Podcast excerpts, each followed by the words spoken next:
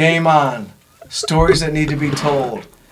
Mike Young, Stock Tip Dave is over here, and I'm staring at the stock market, and it's a plunge. It's a disaster. It's a bloodbath. All based on what happened. Trump tweeted some shit. He tweeted something. There's some trade war fears, and the whole market just crashing. So if you have available cash, you can get everything at a discount. And everybody's panicking about the market going down. What does that mean? You can get everything out at discount. You can just pull your money out of the bank. No, no, no, no. I mean out of a discount. So basically, when everything tanks the way it is right now, right this second, even though this podcast might come out in, in eleven hours, it's a bad Monday. It's a very, very bad Monday. So if you do have free cash, it's a good time to invest anytime the stock market dips or just gets hammered. The stuff that you normally think is, is overly priced balances out, and you can get it at a cheaper price. Oh, so right now it's a good time to go in on Facebook, Apple, yeah. Big stocks that were too expensive. Like Netflix is down fifteen dollars today, Facebook four bucks. What's Netflix at? Netflix is at two eighty, and like two weeks ago it was at three hundred thirty-five dollars. My movie's still on there. Damn, I, you know what? Uh, it's fucking tough to trust the stock market, man. Like even Trump is wrecking the country one day at a time. This f- animal. Even my, what is he doing? Even my weed stocks are down, but I, even if I cash, I'd still buy more because it's only it's for twenty twenty-one. You're stocking up for. Speaking of cash, Dave, Dave tried to do like a subtle. He tried to do like a subtle hint because I had him do a job last week and I hadn't paid him yet. And so as he was sitting next to me, he just like basically pipes in and goes, oh, by the way, that White Boy Rick chapter took about four hours. I said, do I owe you money? He's like, it's up to you. So basically, I got cash in my hand. Take a twenty. I'm only giving you thirty. Take twenty-five. Dude, thank you very much. Is that enough? Yeah, that's fine. That's fine. I appreciate it. Here, take a little more. I'm so giving. Uh, what a crazy. We got a lot to talk about, man. Last week, shit blew up on me. It blew up on me. What, are you counting the money? No, I'm just putting it in a nice, neat pile to put it in my pocket like this. I'm I'm, I'm Jewish, so I got to make sure it's nice and clean. Keep and it close to the heart. Keep it close to the heart. Never... Last week, I don't know, man. I'm starting to think maybe it's my my uh, my brother tells me I've been acting too aggressive since I started taking deer antler and drinking a lot of coffee. Maybe I've been aggressive, and maybe it is me. But when I started this White Boy Rick book, right? So you know the deal, right? I've been working on this for like a couple months now with HarperCollins was the company. So I'm working with HarperCollins, and the whole time they're telling me, this deal's going through, this deal's going through, but we need you to write. We got to get you writing right now because we're trying to get this book out at the same time as the movie. And the movie starring Matthew McConaughey comes out in, uh, they thought August, which they don't know, but I know that the movie's getting pushed to like September. So... they're telling me every day I need I need words. And my lawyer's telling me, my mom's telling my brothers, everyone's telling me, Mike, don't write a word until they give you your money. But me, being a conditioned writer, artist, sucker, motherfucker, excuse my language, being just in that sucker frame of mind for so long, I start writing. And I'm writing like crazy. And I'm writing two thousand words a day. Two, you know what I mean? And I'm handing in ten thousand words at the, on a Friday. And I'm getting back from the editor the first week, like, great stuff. Here are my notes. Then I start looking at his notes. Now, I haven't done a lot of books, obviously. I only did... Rappaport, you know, I co-wrote Rappaport's book. This book has balls. It's done very well for best, Simon and Schuster. Bestseller. It's a bestseller. It's uh, one of the best experiences I ever had because I was working back and forth with Michael, and then it was going to Simon and Schuster, and it was coming back to Michael, back to me. Very smooth flow. This shit never started out. This this shit never was good from the jump street. I went and I met this dude, this editor dude. I'm not even going to say his name because I don't want to put people on blast. You know what I mean? I'm sure he's got a life he worries about. But fuck him. I wa- You know what I mean? I should have known when he had a tucked-in white button-down shirt and a beard that was trimmed perfectly that this shit wasn't going to go well for me. That he was not the guy to edit an underworld figure, famous dude in prison, White Boy Rick. I should have known. So he starts sending me back his edits. And if you've ever worked on a book, when they send you back edits on the Word doc, it's like red lines everywhere and diagrams and notes on a side. It's like it's very hard for someone who's just a, a writer. I don't claim to be a great diagram maker or an incredible, you know what I mean? I have a hard time looking at a page that's got like fifteen paragraphs crossed out and then it says that it's moved to another. My brain doesn't work like that, all right? I'm very smart. I'm very not. You know what I mean? I'm really smart in some things. I'm not smart in others. Other things are not great with me. They never have been. I know what my strengths are. I'm not trying to work on my new shit, uh, on shit I'm not good at today. That being said, I started to catch little, like, I don't have a great memory, but when I write, for some reason, I remember every single word that I wrote. And when I'm reading, when I'm rereading it and someone sends it back to me, I can catch you if you've added like five words or a word here, a word there, or a joke that wasn't in there. And this motherfucker, I see like a couple sentences of like jokes. Like there was a point in the book that I was writing and it was about like, it was Rick doing time with the guy that tried to kill him. There was a hitman, a hitman in Detroit in the eighties who was hired to kill him. This is all public knowledge. This is not me, type, you know, saying something out of line or snitching. This is fact. You can Google it. Nate Boonecraft was a hitman in Detroit in the eighties. He was hired by people, offered a lot of money, given a lot of money to kill him, to kill Rick. He didn't get him. He missed him three times. Tried to get him at the courthouse, missed him there. Just missed him. All right, long story short, he ends up in prison with Rick. While Rick's in jail, this dude comes into jail. So this was a chapter I wanted to do in the book, and the chapter was about doing time with the guy that was hired to get you. And these are dark topics. I don't, you know, it's it's a very dark world that they were living in.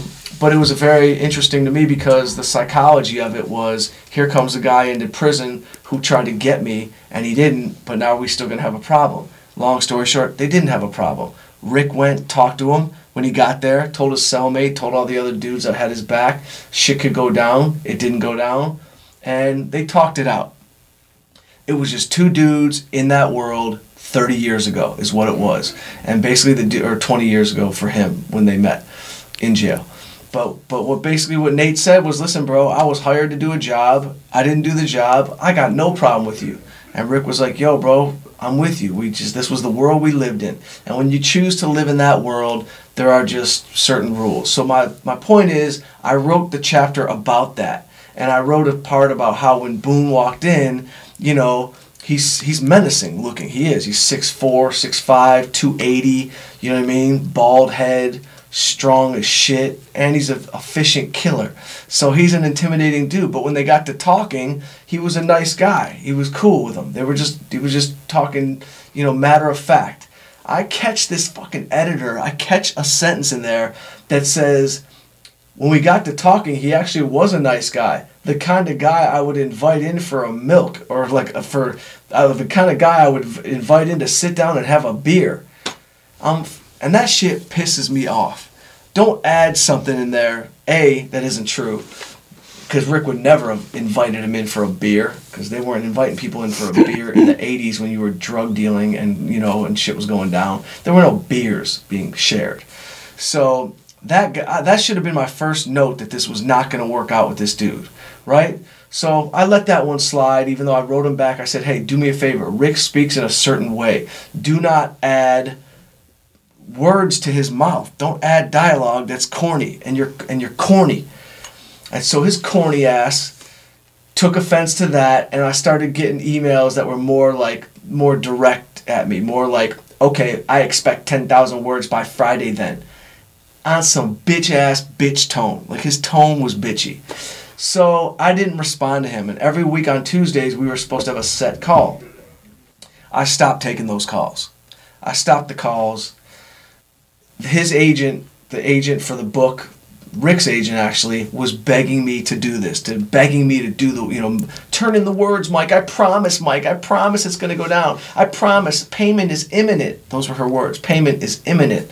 So I just listened to her, but I kind of half-assed it a little bit, and I didn't bust my ass because just something in my gut told me this was going to blow up. And last Friday, when HarperCollins, when they were supposed to cut my check, literally, I get a phone call from Rick's lawyer. And by the way, the day before this, I said to Rick, he called me, you know, he was, you know, we only get fifteen minutes to talk because he's locked up. But he called me, and I said, dude, these people are fucking around, man. Let's go somewhere else, you know, because I can't, I have to, you know, be careful how I talk on there. But he was like, let's go somewhere else, bro. Whatever you want to do, I'm with you. And so my whole point is, it blew up. The deal is not happening with them, with HarperCollins. I'm, I know they're a giant company and I don't want to burn a giant bridge, but this one dude, bro, this was not the way to do it. And we are going to take this book and make it a smash hit book, and we're taking it somewhere else. But it stressed me out. And while the lawyer was telling me that the deal's not going to go down simultaneously, I was texting like a mean, I was writing a mean email to the dude, to the editor, and to to the agent of the book. I basically just said, yo, this is the least unprofessional, this is the most unprofessional situation I've ever been involved in, and straight up, don't contact me ever again. If you want to dangle a carrot in front of somebody, go dangle it in front of somebody else. You guys have no idea what you're doing. Goodbye. That's it. Then I called my lawyer and I said, go get me some money from these guys for the work that I did do. And we'll see what happens. They probably won't pay. And it's all going to work out in the end because I've got the story and I got Rick on my side. But this was, time is all you have. You know that, right? Oh, yeah. Absolutely. Number one commodity. Fuck the stock market. Fuck all that. Time is is the greatest commodity we have. How are you going to spend your time? I can look at that situation two ways. I can go, I wasted, wasted, wasted my time. Or I can go, I've got thirty-five thousand words already written on this book. When I take it over to another company, we're already in motion. We're already flown. Because if uh, if Rick's agent and all them wants you to do it, the book's going to go where you go. Exactly. Exactly. And listen, I've never met Rick face to face, but I was, I'm prepared, you know, I'm going to go, I'm going to go visit him in Florida, and we're going to sit down and we're going to chop it up, and we're going to get the real information, and I'm going to be able to do this book the proper way. You know what I mean? Not being harassed by this editor, little bitch ass editor. Damn, man. If I and, and you know, I am Mike Young, but I am also Young Mike. And I'm, I'm, I struggle with this all the time. Hey, if you need some muscle, I'm your guy.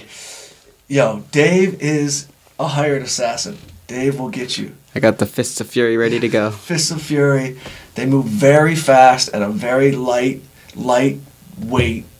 What are you, one hundred seven pounds? No, like one hundred thirty. one hundred thirty pounds. So basically you would have fought like Wilfredo, Wilfred Benitez back in the day. Okay, it would not have been good. You're one hundred thirty pounds, and uh, you are not an intimidating force, but that's why we love you, and that's why we keep you around, because I like not intimidating people.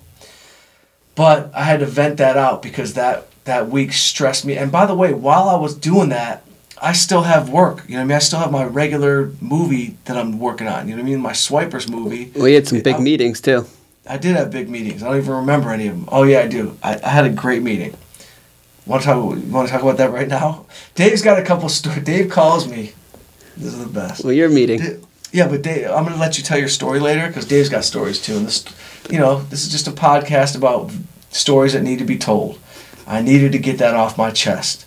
And what I think the point of that whole story is, if you're an artist, if you're a writer, if you're, I'm reading, I'm rereading Stephen King's book on writing, but whatever you're doing, if there's a business situation at hand, have the strength and the power to sit back and say no, which is what I didn't have for some reason. And I've done, I've said no before to shit, but for some reason I truly believed this clown dude at that company. I truly believed that payment was coming no matter what. And then, because what my plan was is once the money dropped, I had two assistants on the side. I had you working, and I had another guy I already gave money to to to start uh, outlining chapters for me. So it was about to be game on, but they're so stupid that, you know, it wasn't game on. So anyway, that's, you know, it's so funny, bro.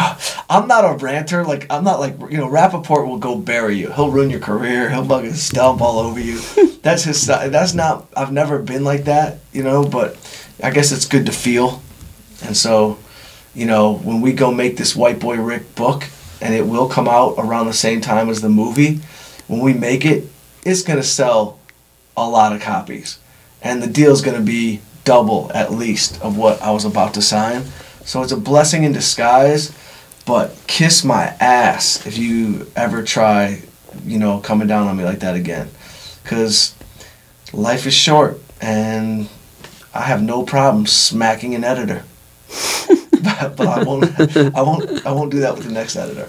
But this motherfucker, if I see him in the streets in New York, We're gonna have to talk. Should we get a boxing ring? Should we get a boxing ring ready or what? I would love it. Listen, he could listen. He might whoop my ass. This guy could be a professional boxer turned bitch-made editor. I have no idea. There's, there's crazier stories out there in the world. Hey, but I'm willing to take a chance. He could squeal after one punch.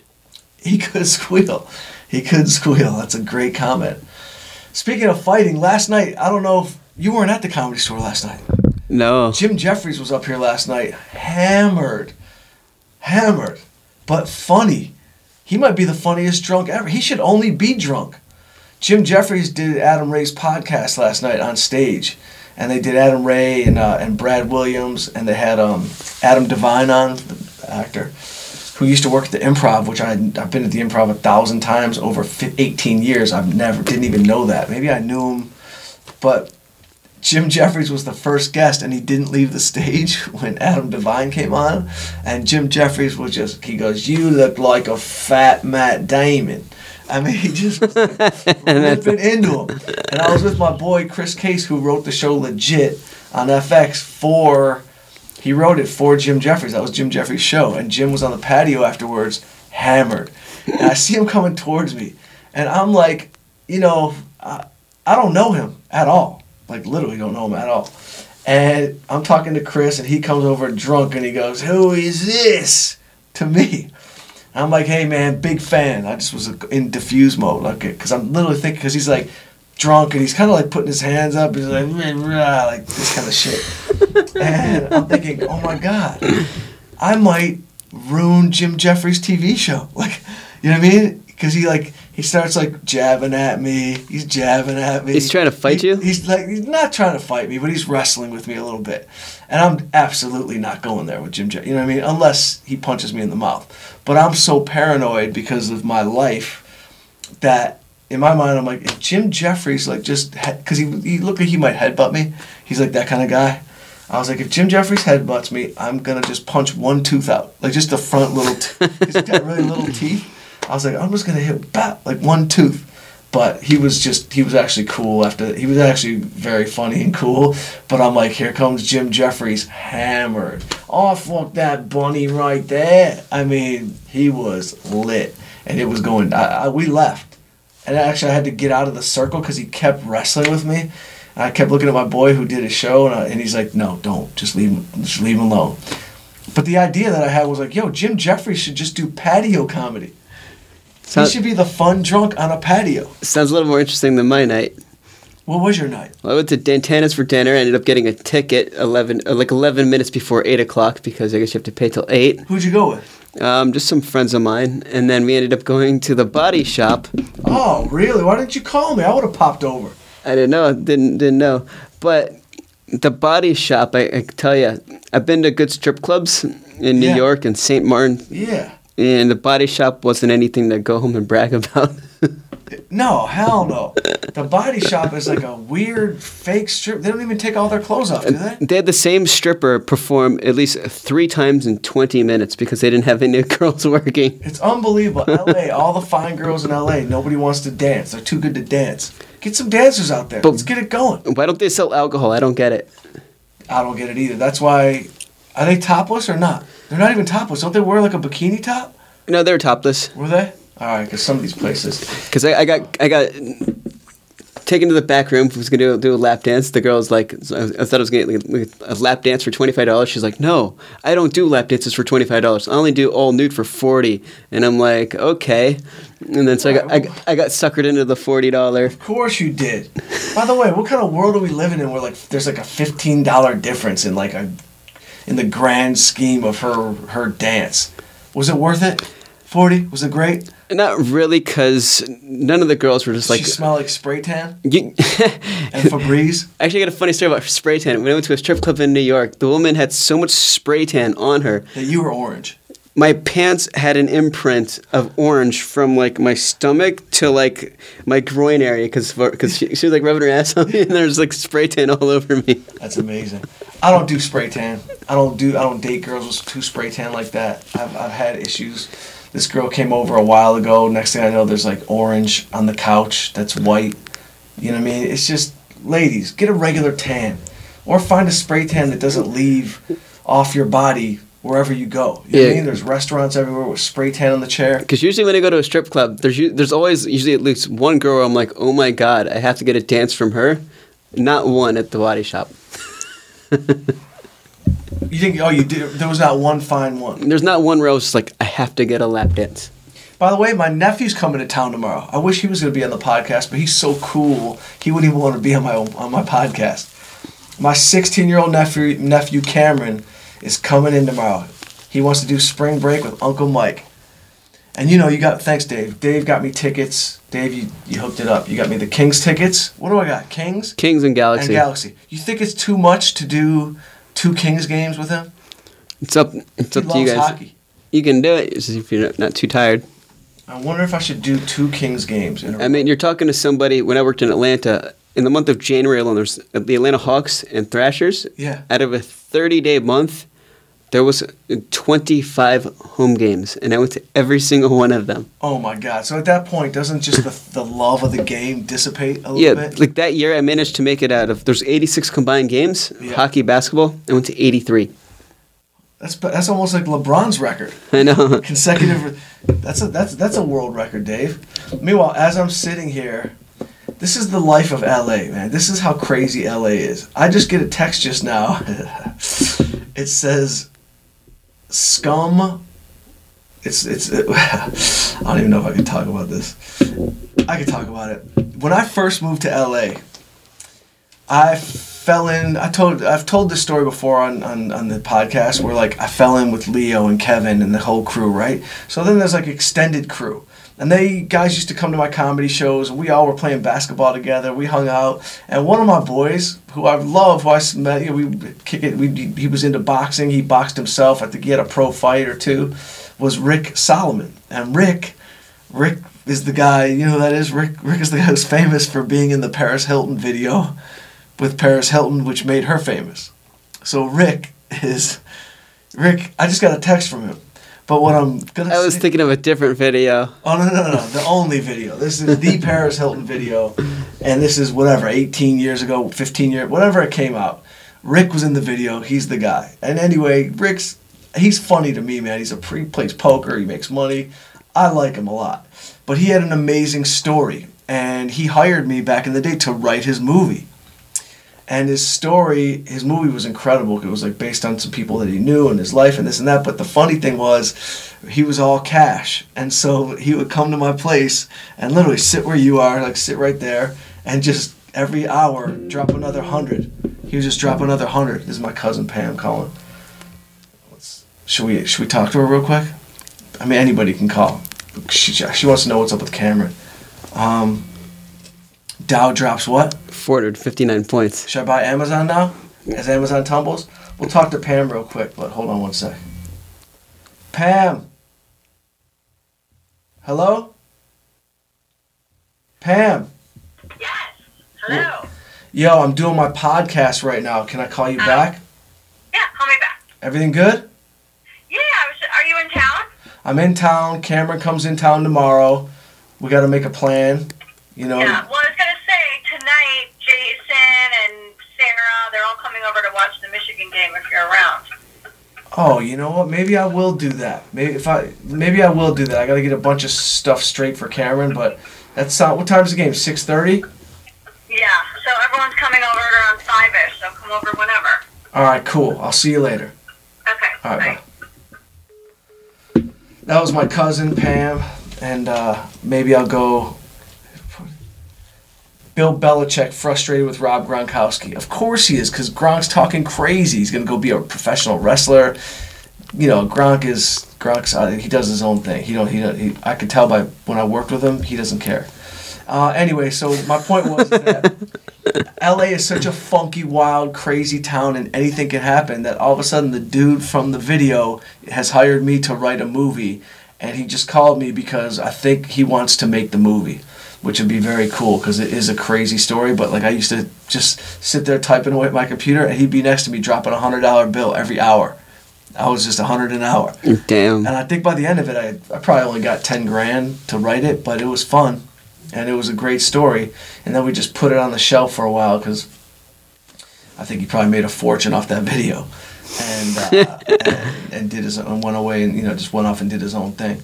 But that's how crazy Los Angeles is. You never know who you're gonna meet, run into, do business with. And what I was about to say is that's why you should not burn bridges, like I might have just done with that editor. Might be burned. Well, he's in New York, so. I know, Dave, but it, it, it's a small world. You know what I mean? there's, there's emails, there's airplanes, there's everything. Anyway, what happened to you? Dave's Dave, Dave's been dying to tell a story, and it is a funny story because it's tax season right now. And Dave, and we all like, whatever, I got my accountant that I put all my stuff together in a folder, and I just give it to him, and he just calls me and says what's going on, and I deal with it. But Dave had an accountant. You tell the story. And he no longer has the same accountant. What so, happened, Dave? So basically, I've been preparing all my tax stuff for like the last couple of weeks to send over to my mom and my parents because we've had the same accountant for years. This is how the Jewish people do it. They got one accountant in the family. He handles the whole family. Yeah, go ahead. He's been our accountant God knows how long, twenty, yeah. twenty years. And my parents finally get all the tax stuff ready, ready to go. They call their accountant. They go, they go, his name is... Can I mention his name? Of course. His name is Brian Bawalda, and they called him, and they're like, hey, is Brian Bawalda available? They're like, no, he's not. And my parents are like, well, what's going on? They're like, well, he actually passed away.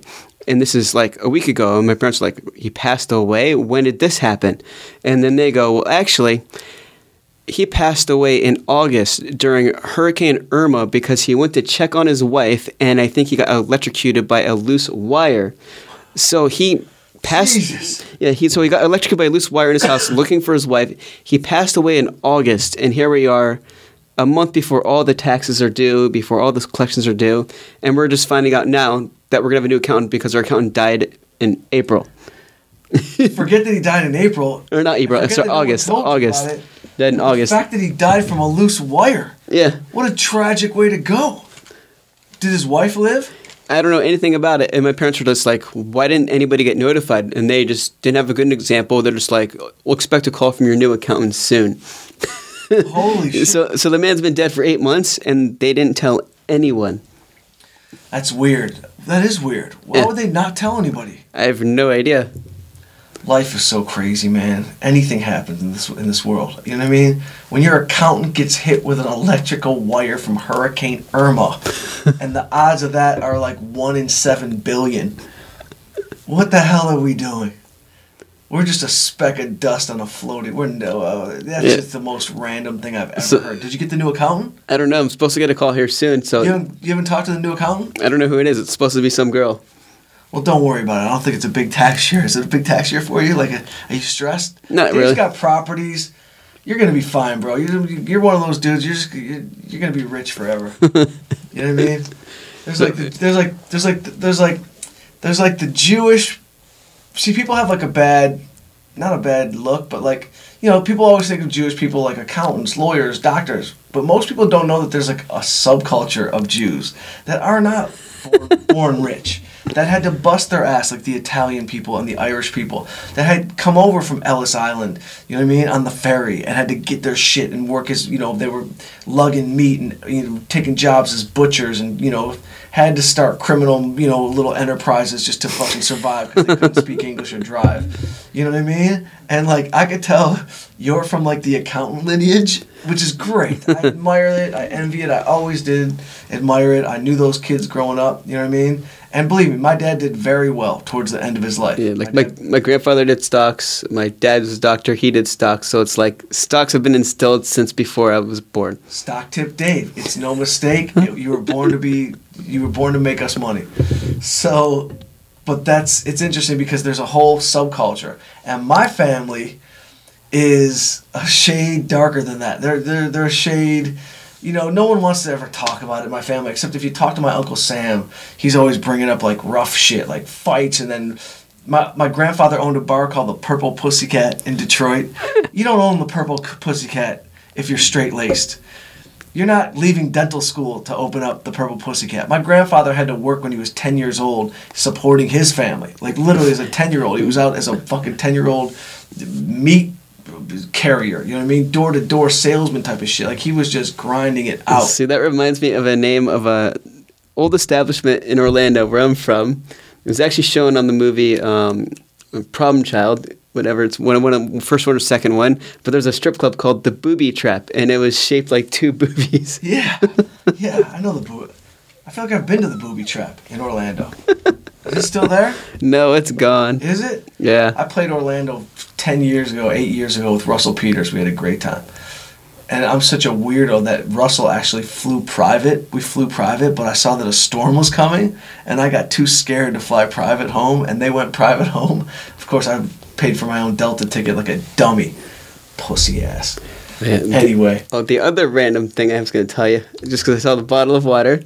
Dave, you can't just word associate and then just jump off on a line. I was just telling people about the difference between the accountant family Jews and the roughneck Jews. I'm a roughneck Jew. You you know that. Like, I'm from the purple pussycat lineage. You know what I mean? My grandpa, we would go on his boat. He would pull over somewhere and, like, deliver an, an envelope to, like, this Italian guy's house and then come back. You know, we... It is what it is. I, lo- I love my D N A. I ex- totally accept it. But it is the reason that I have weird thoughts about smacking an editor. Well, you are in boxing, too. I do. I love boxing. I boxed, yeah, I boxed my whole life. And I don't like street fighting or I don't like that. But, like, I do love to fight. I do love to get in the ring and mix it up and hit the bag and hit the pads and jump rope. There is a beautiful rhythm to boxing. There's a beautiful dance to boxing. And it's really crazy when you get punched in the face in the ring what happens, like, mentally. Like... You know what I mean? You either take it as, like, you either go into fear and cover up, or you get angry and step up. It's a really, psych- it's psychological, you know? It's why uh, it's why boxing will be around forever. It's the most interesting of the combat sports, to me. I'm sure if Joe Rogan was sitting right next to me, he would say no. He would probably say M M A, mixed martial arts. There's so many more variables, and, you know, it's more mathematic, and I don't know what he would say. Maybe I'll call Joe and see if he'll get see if, see if I can get Joe on the podcast. Joe, would you leave your hundred thousand dollar a day podcast to come on my podcast? And he probably would, though. Actually, hey, if you don't ask, you don't know. By the way, he would. Uh, that's why we need to do a nighttime podcast. Mike, is Mike back there? I gotta let Mike know. We, we need a nighttime. I introduced you to the guy from All Things Comedy on your email before you knew it. Today I did that, like five minutes, ten minutes ago. I introduced you to him, and I introduced you to uh, to Brenton, who runs like some stuff here at the Comedy Store. So I want you to try to push and get Mike Schmidt to give us a nighttime time, and we'll do live streaming at night. Yeah, like you said, because this is one o'clock in the afternoon. I mean, truthfully, I should be writing pages, which I'm not, but. Uh, Anyway, that's that that's that's it. But what were we talking about? You so your t- accountant's dead. Dave's accountant is dead, and you're alive. That's good. You're alive. I just don't understand that eight months goes by and they don't tell anybody. It's that like means there was some shady shit going on. Like there was like some unfinished business. Yeah. Maybe his will wasn't done. You know who the hell knows, man. People die and, like, all of a sudden just their whole life is upside down. You know what I mean? Like, they didn't get anything in order. Yeah. It's like, you know, it's, my dad didn't believe in in life insurance. My dad. But thank God he did very well. At the very, my dad made a lot of money in a very short period of time. He struggled. You know, I, I told you, we were, I, I lived through, I lived in three tax brackets. Poor, white, trash tax bracket. And I don't want to say trash because I loved my neighborhood, Red Leaf Lane. It wasn't white trash, but it was poor white people that, like, you know, the rough kids in the neighborhood had, like, le- they looked like the outsiders. Leather jackets. I saw a gun get pulled at a high school football game a couple times from those type of guys. Then we went to middle class, you know, Glenmora. Shout out to Glenmora, greatest neighborhood ever. Cul-de-sac to cul-de-sac, forty kids on one block. The best way you could ever grow up. And it's probably what made me want, you know, to write was because I had so many characters in my life every day that I thought this, I got nine movies on one street, like literally. That's kind of like how I grew up, but not like in the same exact way, but there's a bunch of kids in my in my neighborhood that. Isn't that great? I mean, there's like a whole bunch of stories that you could tell from it. Yeah, but aren't those? Isn't that the best way to? Aren't you happy that you grew up in a, on a block? Like I don't know if you got picked on because you were little. No, I did. You did. Yeah. You got bullied, but your brother beat you up a little bit. You, oh yeah. You got bullied, but you know I got bullied, and I wasn't little. I got bullied in the white in the in the roughneck white neighborhood I was in, bro. I got bullied crazy. Uh, there was a mean white... Did I talk about this on the last podcast? Getting bullied? Yeah, yeah, yeah. And then your dad confronted him, and, oh, they, yeah, yeah, and yeah, then yeah. there's the for sale sign. Yeah, yeah. Great story. Oh, I'll, I'll I'll tell that every every week. Don't fuck with the Youngs, at least when my dad was alive. But yeah, I, I got bullied, bullied, bullied, bullied. And then one day, and I was I was ten, and I was getting bullied by a seventeen-year-old. Not bullied, beaten. I wasn't. He wasn't like saying a lot. He was smacking the shit out of me, beating me on the ground, and then going with his white trash homie and blowing off quarter sticks of dynamite in the street for fun. This was like a bad person. And see, I had a neighbor friend that did that, but not with dynamite, with M eighties. This this guy would tie up like five of them. Somehow or another, there ended up being cows in his backyard because um, we in Orlando, I guess his mom ran into... I guess the circus was in town, their car broke down, they needed a place, and she's like, okay, well, I have a huge backyard, just store your cows in my backyard until until your car gets fixed. Next thing I know, this guy's tying up eight to ten M eighties, thinking it's hilarious. He puts them inside the, the, the huge stacks of manure that are in his backyard. It blows up, gets all over him, and he's all, all confused why it blew up into his face and all over his clothes. Oh, good. He deserved to get shit on. You know what I mean? That's just a dummy. We were all dumb as kids. You know, when they say your brain doesn't form till you're, you know, fully formed and settled till you're like twenty-five or whatever, that's true. That is just, I, I believe it. I just believe it, because it's amazing how many bad decisions you make as like a teenager and an early twenties person. You know, you don't gain the wisdom until you get older, if you are smart enough to recognize what you need to know. You should you should hear the story about how I tried to hide from a bee. I think let's hear it. We got time. You trying to hide from one bee? Well, I was like five six. I was like, you know, scared shitless. You're of... still five six. You are five six, aren't you? No. Five seven? I wish. What do you mean you were five six? Uh, Would no, you shrink? No, I'm five or six years old. Oh, five or six. I thought you said I'm five six. No, no, no. Five or six. I was five or six years old. I was getting chased by bees, and so my logic at that point in time was, what do I do to get rid of the bee? So I take my bicycle and I ride it into the deep end of the pool. That's terrible. Terrible, terrible. With water in it. Yeah, with water. And I just yeah. I ride my bike into the pool and I sink to the bottom, and my, my, my parents had to jump in and get me. All, be, all because I was trying to hide from a hide from a bee. In Charlevoix, in the summers, we go to Charlevoix, Michigan, up north, northern Michigan. We go there every year, and uh, it's the best. We have a couple houses there. My brother has a house. My mom, we, we boat. It's the most beautiful, tranquil, most amazing place on earth. We go there, but there's a pier that you can ride your bike. You can whip it right off the pier, and it's a blast. We did that a couple years ago. Just wow, bam. I'm a grown-ass man in my deep forties driving a bike off a pier, because in my mind I'm twenty-two and I can still whip a B M X bike.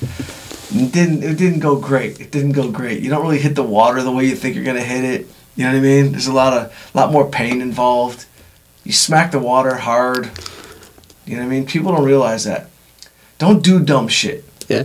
And also pay attention to the, to the water you're drinking, because... Last week, I'm not even kidding you, I was with the friend, we were going to the Grove. She was smoking a cigarette, went inside a garage. For some reason, she thought you couldn't smoke inside of a garage. So she took the cigarette, puts it in a water bottle like this, that's in my like drink console in the middle. I had no idea she did it, totally forgot. So it sits there for hours, sits there for hours. Later that night, I meet up with my friend again, and I had to take a, a medicine or a pill, and I was just like, all right, I got to take this pill, it's time to take it. I look around, I'm trying to find the first thing of water that I could find. This thing is literally sitting right in the middle. Not, I don't see anything, and you know, obviously it's pitch black or whatever the color of the cigarette is. I take it, I drink it, swallow whatever, and I take a big swig to take my pill. All of a sudden, I'm like, oh my God, I just drank cigarette water. And she's sitting there next to me laughing, and all of a sudden I start gagging, driving, and I had to pull over to throw up. Did you throw it up? I threw it up on the side Jesus, of the road. Jesus. I drank cigarette water. Damn. Did you get the pill down, or did you have to retake the pill? Honestly, I don't know. You don't know? You don't I have no idea. It could be on the side of the street also, for all I know. Jesus. You know, let's talk about the other, what, what other meetings did I have last week? The Single Mike thing? Yeah, the Henson Productions and the Insurrection Media. Oh, yeah, yeah, yeah. Great meeting last. You know what? You can't believe that it takes this long to find people that you like to work with. Like, when I did My Man as a Loser, I loved everyone on that crew. And I would go, and some of the people from that movie went over and we did a stand-up guy, and some of the same people came over. And you you find this, you, you find your like-minded group, and you like always hope for that as an artist. You just hope you can get a collab with people you like collabing with. And it's, this town is not giving like that. It's not loving like that. But I went to uh, Henson Studios a few weeks back, and I met with the head of development of the, a new company called Rivet. And the dude was like, they watched the single mic thing that I made. Remember, you know, the single mic video they watched, which I made, you know, a few years ago. I made it, but it's like something that just keeps popping up in my world because everybody who sees it is like. Because you said H B O didn't wanted to do it, right? H B O had signed me to uh, to write. Yeah, they, I wrote a pilot for H B O. They signed me up to write a pilot. I wrote the pilot idea based loosely on single mic. And then when they, I wrote it, turned it in, and then they ended up putting on the show Crashing because it was very similar in worlds. I was a com- playing a comedian, just going through his own journey, blah, blah, blah. Point being, it all came back to me. Uh, the rights were reverted back to me. So that being said, went to the meeting. They loved the idea. They loved the concept, tweaked a few things, and then they introduced me to Insurrection, is that what they're called? Insurrection Media. They were founded in twenty fifteen. Yeah, founded a few years ago. They're a digital television company. These two women are super cool who I went and met with. They love the concept. We started ping-ponging back and forth. I have Dave pick me up for the meeting, and I'm thinking to myself, you know, Dave, maybe it's time I bring you into a meeting. Like, physically, you come in, you take notes, you don't say anything. You know what I mean? You just come. That's what I'm thinking. I thought I mentioned to you that you might be coming into the meeting. But Dave comes and he picks me up, and he's in plaid pajamas and dress shoes. And he looks ridiculous. I mean, well, I had no idea I was going to a meeting. You look like you were sleepwalking. You know what I mean? Like you were dressed as a sleepwalk. And I was like, you're not going in this meeting like this. There's just no chance. Well, I had no no advance notice. I had just. Is that true? I no think advance? so. I'm pretty sure. Yeah, you're probably right. I would have dressed it. So we go to the meeting. Just to impress. And Dave really wants to go to the meeting, so he sees Target across the street. He's like, you know, maybe I can get some cheap jeans over at Target. And he did. Dropped me off. I went over to the meeting. I waited it out. Dave shows up with, like, actually cool jeans. They had, like, pre-ripped jeans. Those are edgy. How much were those? Actually, between the belt and the jeans, I spent fifty-four dollars, and I still made it on time. Look at Dave. fifty-four dollars, what a budget. But anyway, went into the meeting, and it was like, you know, I truly believe in omens, like in signs, right? I believe in signs. And if you're awake as a person, you'll recognize them when they come. And so this woman, Jordana, she runs this company, and we start talking, and we start talking about stories, and we get into sports, because in my show, there's going to be sports involved, a men's hockey league. And uh, we start talking, and she was an athlete. She was a pro- semi-professional or professional squash player. You know what squash is? Not so there's entirely. Racket, there's racquetball, and squash is even harder. It's like a long, a long racket with a tiny head and a little hard-ass ball, and it's you got to move fast to play squash because the ball moves slow, so you got to be fast. She was like a professional squash player, but the irony of that craziest shit is. Not many people know that world of racket sports, but this sounds like I'm making up a story, but I'm not. But our cousin, Mike Young, was the twelve-time world champion racquetball player. He was the first racquetball player to sign a million-dollar contract with Echelon Rackets. And my dad, who gave his brother his first job at the Southwood Athletic Club, Michael came there, took lessons as a teenager, was already a pro, mm. and was a phenom of an athlete and became a world champion racquetball player. So racquetball was in my blood. It was in my life. And my dad played pro, and my dad was like second in the state in singles and first in doubles with his partner Freddie Lorenz. And we used to travel to racquetball tournaments. And so she, when she told me she did squash, I started throwing these racket sport names at her, like these guys that I knew from back in the day. And she recognized the names. And like, this sounds crazy, but for me, it's like we don't have to have too long of a meeting to know that I want to work with you because I was supposed to go meet with like two or three other development executives, but I called the head of that company that wants to do the deal, and I called and said, I don't need to take any more meetings, man. I'm done taking, you know what I mean? This girl's awesome. This woman is, she's the one. Like, she gets the show. She played squash. I don't need to hear anymore. There, I haven't met a racquetball pro or a squash pro since I was eight. And she loved the story from that morning. Loved the story. She remembered. I, so I told her. So I brought Dave into the. I bring Dave into the office. He's half asleep with new jeans that cost fifty-five dollars, and same shoes. I don't even know if you did your hair. Came in. I told her the story. She loved the story, and so I. But I didn't bring you into the meeting. I kept Dave out in the hallway, just because you know when you're talking, it's weird if you're not going to be verbally into the meeting, just to be sitting there taking notes. So she remembered, she loved the story, and then my next meeting with her, she brought it up again to her partner uh, at the company, and then we came out in the hallway, and there you were, where, where a week later wearing the same jeans, which is, I only wear one pair of jeans, basically. But they loved it, Dave. They loved the whole, they loved the thing. And what they said in the meeting was, and the guy from the from the other company, from the actual company that's going to fund this thing, he actually brought you up. He's like, you know, think about these characters in your life. He's like, think about Stock Tip Dave. I mean, driving you around and having to go to Target and pay fifty dollars to get pants because you didn't make it to the meeting. He's like, think about all these things. And so the bottom line is um, we're going to do a deal with these guys, and I'm writing the outline right now, and I'm almost done with the outline. Then it'll go into script format, and we will shoot it. It probably I'll probably change the name, even though Single Mike's a great name, I think. But maybe I'll change it to something. You like the name Single Mike, or you like the sh- you think there's a better name? Because they were talking about like the bench. You know how like shit goes down on the bench in hockey. No, no, no. L A Incorporated, like Single in L A. Nah. Two, two, two on the nose. Because single, single Mike just means a couple things. It means you're single, but it's also like. Or the bench with Mike. Mike's bench. On the bench. I don't know. We'll do a call in. You can call in. And tell Mike, them. Mike's bench, bench. Bunch. Yo, should we call my brother right now and just make sure, like, see, cause my nephew's, I'm nervous. My sixteen-year-old nephew, I gotta show him a good time. I'm supposed to be like the cool Uncle Mike. Like, what do I do when I get him from the airport? Like, take him right to the Grove, walk around, spend some money. What should I do? Take him to Hooters. He's sixteen.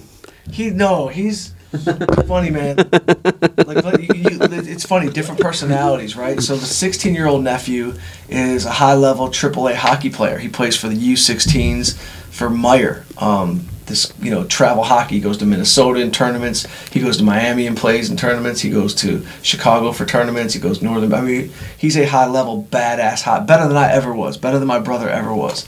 He's a tenacious little badass.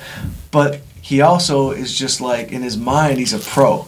So he like eats healthy, he lives healthy. There's none of that sixteen-year-old like, let's go find a place to drink or let me smoke pot. None of that bullshit with him. He, you know what I mean? I'm about to go fill my fridge with like fruits, vegetables. You know, he does want frosted mini wheat strawberry cereal, which you were supposed to get yesterday, but you didn't get it. Well, but, uh, I got the text and I was already out, yeah, out, true, out true, of there. True, but um, but he's like a chill dude, and he's like, it's funny because when I'm around him, sometimes I'm like, well, shit, I'm not that cool. Like, he's cooler than me. So, I don't know. Wednesday, I'm taking him to Bob Saget's movie premiere. Saget did a movie called Benjamin uh, with Rob Corddry and Sherry O'Terry and Kevin Pollak, and Saget's in it. Uh, he did the movie Benjamin. And, and Wednesday... He's still not available to call? Uh, he's doing um, Josh Peck's podcast right now. But uh, Saget's, we're gonna. I'm gonna take. You think Cameron will like that? So I told Cameron today. I said, "Yo, just dress casual, cool. Don't go crazy. You don't have to bring a suit, but we'll go casual, cool at the Man Chinese Theater, which will be dope." I know you're looking at me like, "Can I go?" I don't know. I'll see if there's an extra ticket. I don't think you can go. It's a very tight thing. Uh, we're gonna do that, and then there's an after party. So like, Cameron is just a super cool, chill, laid back dude, and his brother Ian, who's eighteen. Is more like social, you know what I mean? He likes the girls and go out and like do everything with his friends and be rowdy and go to parties and throw parties and kind of like how I was living and me and my brother was living more, you know? But Cam is just a super chill, cool kid, so I think we might just like, maybe I take him down to Venice Beach, maybe we go rent some bikes, you know what I mean? Hit the path. If it's still there at Venice Beach, they have the uh, the freak show with like the three-headed turtles, the uh, two-headed snakes. All different animals with multiple numerals. They, they even have the Zoltar machine from the from the movie Big. Do they? Yeah. I will take him down to Venice. He hasn't been there in years. They came here like three years ago and they had a great time. Even though, oh, is this this editor? Really? Oh, interesting. I thought I got to... Let me see if this editor just... Number one, please, number one. Oh, yeah. No, oh, shit. I just sent an accidental email. You can unsend it. We've got thirty seconds. Do I? If you have Gmail. Really? You have to be sent into your Gmail. Oh, you sent it to me. What are you talking about? No, I sent it to him. How do I unsend it? If it's Gmail. It is Gmail. You got to sign into your account. Maybe you have thirty seconds to unsend it. Oh, God.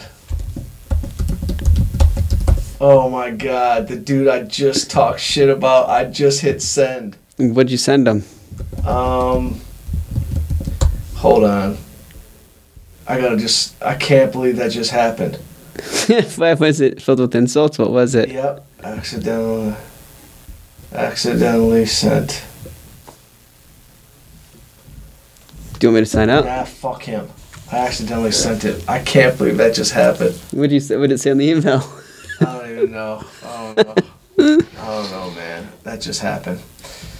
What else has happened this week, Dave? Not every not every podcast is going to be a story banger, but oh, I know what's going on, man. I went to Reno. Oh yeah, how was Reno? Reno was kind of a disappointment. Like I, was, I told you, it was going to be a disappointment. It's Reno. I've never been. I got there and I was just like, "This is Reno." It's like, well, at least I know I'd never have to come back here ever again. Yeah, check it off the list as a place you'll never want to go back. And then we drove down to Tahoe and Mammoth. I had no idea Mammoth was next to Yosemite.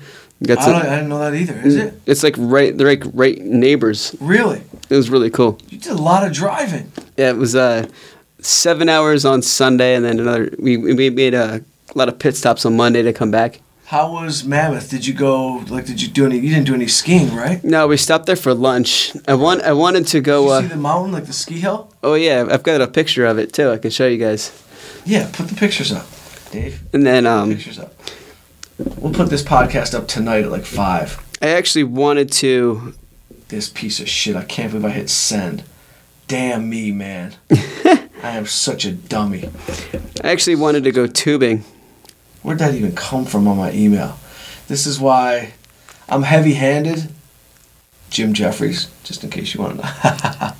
I'm very heavy-handed. But I just dropped my big thumb on the damn thing, and I hit send. Oh, boy. My, oh, my. Oh, I missed White Boy Rick's call. We're going to see how this whole thing plays out. You want to call White Boy Rick's lawyer? See if we can get it. Let's, let's, let's play it out in real time. See, here's the pic from Mammoth. Okay. Let's. I'm not even going to tell him he's on this. Let's call Mike Weiss's office. He's White Boy Rick's lawyer. Yo, how come this isn't going into our pod? Mike? Where's Mike, man? I'm calling White Boy Rick's lawyer.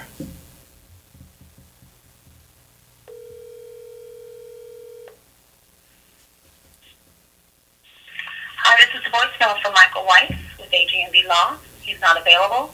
Please leave a message, or to reach him more rapidly, please send an email to mweiss at a... I don't need to reach him rapidly. You want to see me? Should I call my agent for the lit and see if she's available and try to talk to her real quick? Why not? You want to hear? Okay, watch. I'm gonna call.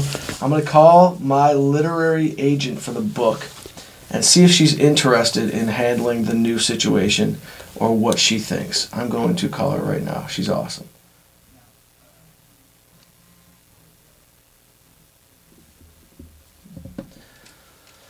Let's see, here we go. Lisa Leshny. She did Jesse Itzler's book. She did Jesse's book is um, Living with a SEAL. And oh, it's not going to call from here, so don't worry about it. Forget it. It's funny that, you know, Jesse Itzler and he worked. I worked for the Ox for three years. I worked there for three years. Yeah, Jesse Itzler is killing the game right now. He took a... You know what? You never know what job you're going to end up in, like, if you're passionate about things. Like Jesse, you know what I mean? He was a full-blown, is still an entrepreneur, doing his own thing, then found a Navy SEAL, David Goggins, who Rogan just, Joe Rogan just had Goggins on his podcast. I didn't want to tell Rogan that I knew Goggins because I didn't want to get into it. But I know Goggins. I know him from Jesse because he lived with Jesse. And so Jesse wrote a book called Living with a SEAL. Living with a SEAL... He was living with Goggins, and Goggins was staying there when I was shooting My Man is a Loser, and I was also staying oh, at Jesse's wow. house for a little while. And so I would be at Jesse's house, and here comes Goggins, just shirtless, made out of granite.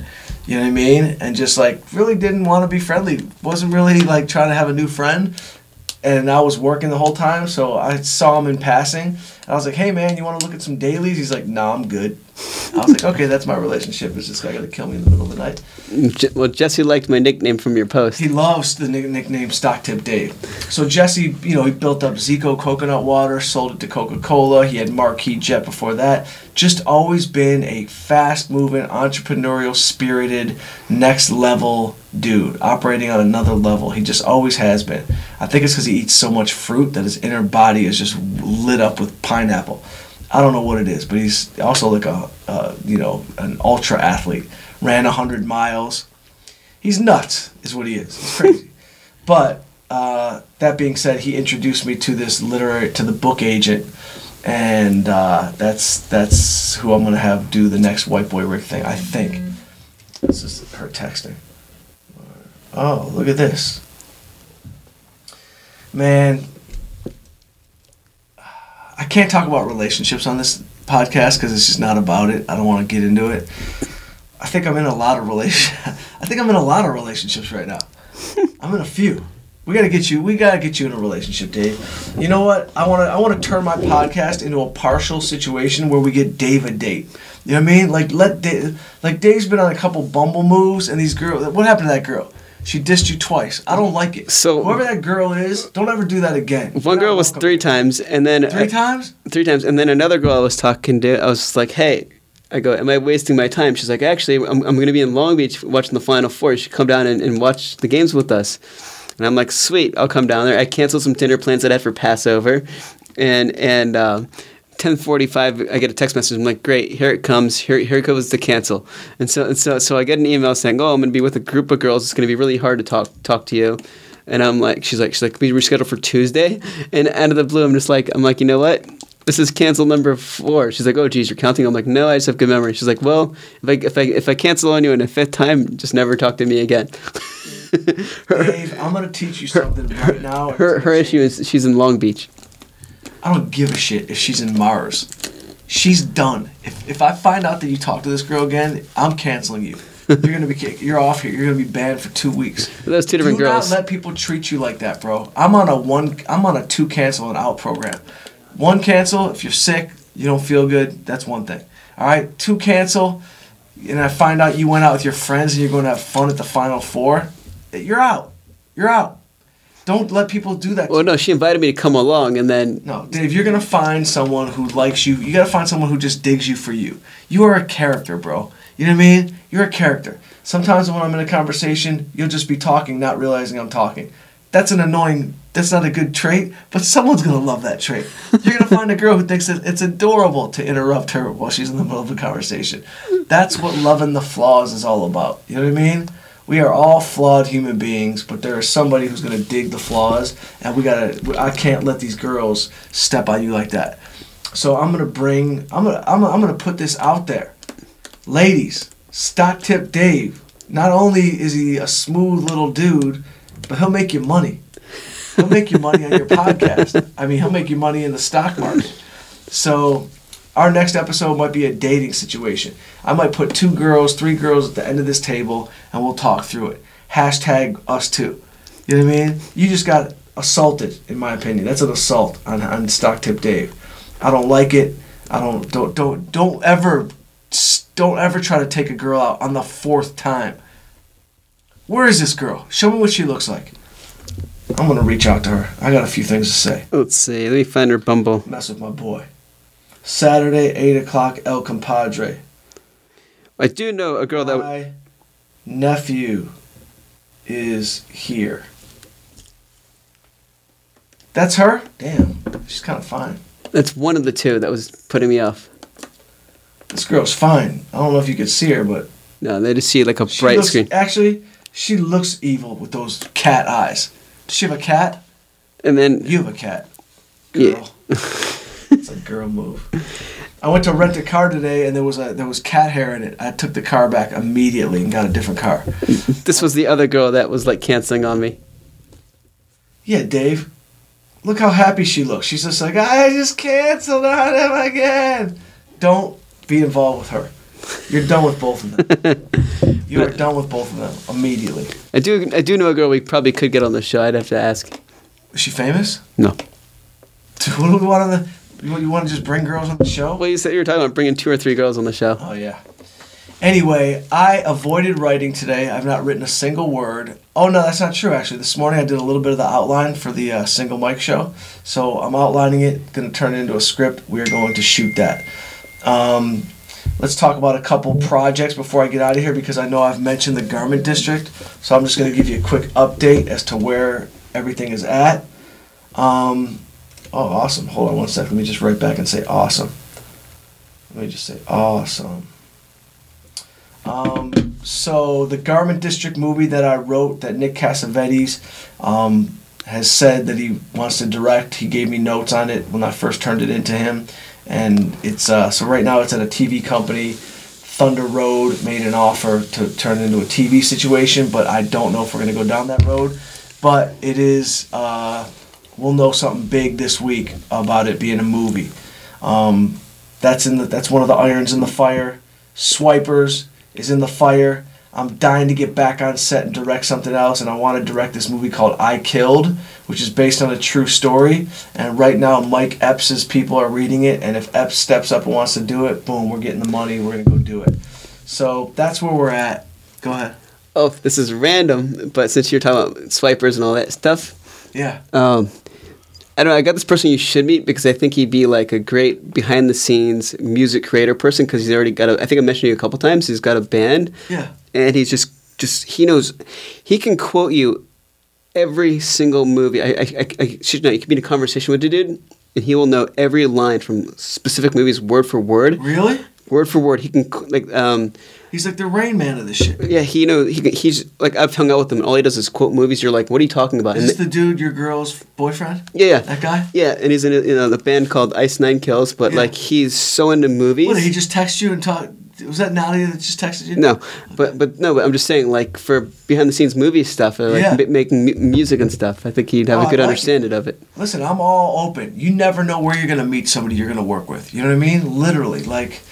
I, you have to keep an open mind and an open heart in this business, because comedy is very ironic, because in this building right here where we are, the greatest comedy minds on the planet Earth hang out here. Yeah. But it's weird how few of us work together, like with each other. Like I watched that Gary Shandling thing, the first. I didn't. We watched the second one. I watched the first one. You see people like Gary, Gary Shandling. Stop tapping just because it's... You see, like there's a picture of Gary Shandling. There was like all those big guys. Um, Kevin Nealon. Yeah, Kevin Nealon. And there was one guy. Um, Peter Berg. The guy who's in Baskets when he was younger. Zach uh, Galifianakis. No, no, his the other guy. Oh, uh, the big guy who yeah. won the uh, Emmy. Louis Anderson. Louis Anderson. They showed Louis Anderson like hanging out with Gary Shandling, Bob Saget. Like they're all hanging out at the comedy club. Yeah. Like everything was a Gilda Radner. They were all part of that crew. Yeah, and it's funny that you said that, because I said that the other night up here at the Comedy Store. I said, they seemed like they were tighter back then. Like, they were just like a little clique who wanted to, like, be around each other, work together, talk about writing, talk about creative things. I feel like we are, like, a more narcissistic pack of wolves up here. You know what I mean? And I don't like it. And that's that's why I invented, that's why I created the Young American Comedy Tour, to get all the minds together, to work together for a bigger purpose. And I don't mean to sound sound hokey and all that bullshit, but, like... You know what I mean? Like, you put the minds together and you got a better situation. And literally, maybe it's just my crew. I came up with, like, I came up with Brett Ernst, Sebastian, Bobby Lee, Tony Rock. And we were all friends, no doubt. You know what I mean? We're all good friends. But it's like, I, I look at Tony Rock, I'm like, yo, we need to do a movie together. Like, we should be doing something together. Like, I want me and Tony Rock to play twins from a mixed marriage. You know what I mean? Like I said, because we're just we're very similar. Like our styles of just like how we live our lives. We're both, you know, we both like the ladies, and we both talk a lot of shit, and we both love, you know, sports. We both love boxing. I was like, yo, we need to play twins, and I'll be the bad twin, and you be the nerdy good twin. Because Tony Rock is... So you could have a scene where I kind of mess with you, and then you're doing something, and he separates us. Yeah. Dave's always trying to work his way into a show, to a scene. But Tony Rock is so funny, because we would go on the road, And like I automatically go into like Big Brother mode for him because he's, you know, he doesn't he doesn't know if he's famous. Like he doesn't know that people could be coming from different angles at him. You know what I mean? And he's like very open. He'll grab a microphone at a bar and, you know, turn it into a rap concert. And like, you know, there's haters in the world. And I go into like secure security mode. So I'm like a big brother. I feel like a big brother to him, even though he's got big brothers. But I feel like a big brother to him when I'm with him on the road. And I was always like, yo, this dynamic is funny, bro, because I'm like a edgier, I'm like an edgier dude than you to Tony. Like I'm, I'm crazier than Tony. But I don't know. I just always thought like, why don't we play twins? So that's just, that's just another idea. You know what See, I mean? It just keeps going and going and going. So let me get your thoughts on this because you said word association. I'm good at this. Okay. Just because you said the word twins, there yeah. there is a rumor of an of a third Twins movie. No way. With Arnold Schwarzenegger, Danny DeVito, and Eddie Murphy as the third twin. Shut up. I shit you not. There's, Shut up! There's rumors. They're stealing my shit. Who told? Who? Who? Who's producing that movie? Who's making that movie? I read about this like a year ago. Just like, really? Just like they're doing another Bill and Ted. It's like I'm unplugging this damn thing. This that, that plug in my phone is the reason that I, I hit send by accident. Damn. What did the email say? I'm curious. What did you? What it was? What was accidentally sent? Look at this fucking clown. I was informed on Friday the book is dead. They're pulling the plug. No contract executed. What have you heard in terms of this development and the reasons why? Very disappointing. Just trying to get some clarification. Go F yourself, homie. Well, that's what you sent? No. No. no I don't want to get into that right now. With that. that. That wasn't him who sent an email. That was somebody else. That was a writer that was fired before I ever was involved in this project. And we kept him on board for a small percentage because he put in a lot of work. But he turned out, yeah, I don't want to get into that part of it because he might listen to the podcast, but it's, I, I wish him the best. He's, he's a very, he's a great researcher. He's really good at, you know, gathering tons of information. Are, are, are your new friends listening to the podcast, the uh, the people for Single Mike? Oh, yeah. Well, no, podcast is going to be part of the show. So part of the concept of the show is that I have a small podcast like this, you know what I mean? And we stumble upon an idea that is going to take this podcast to the next level.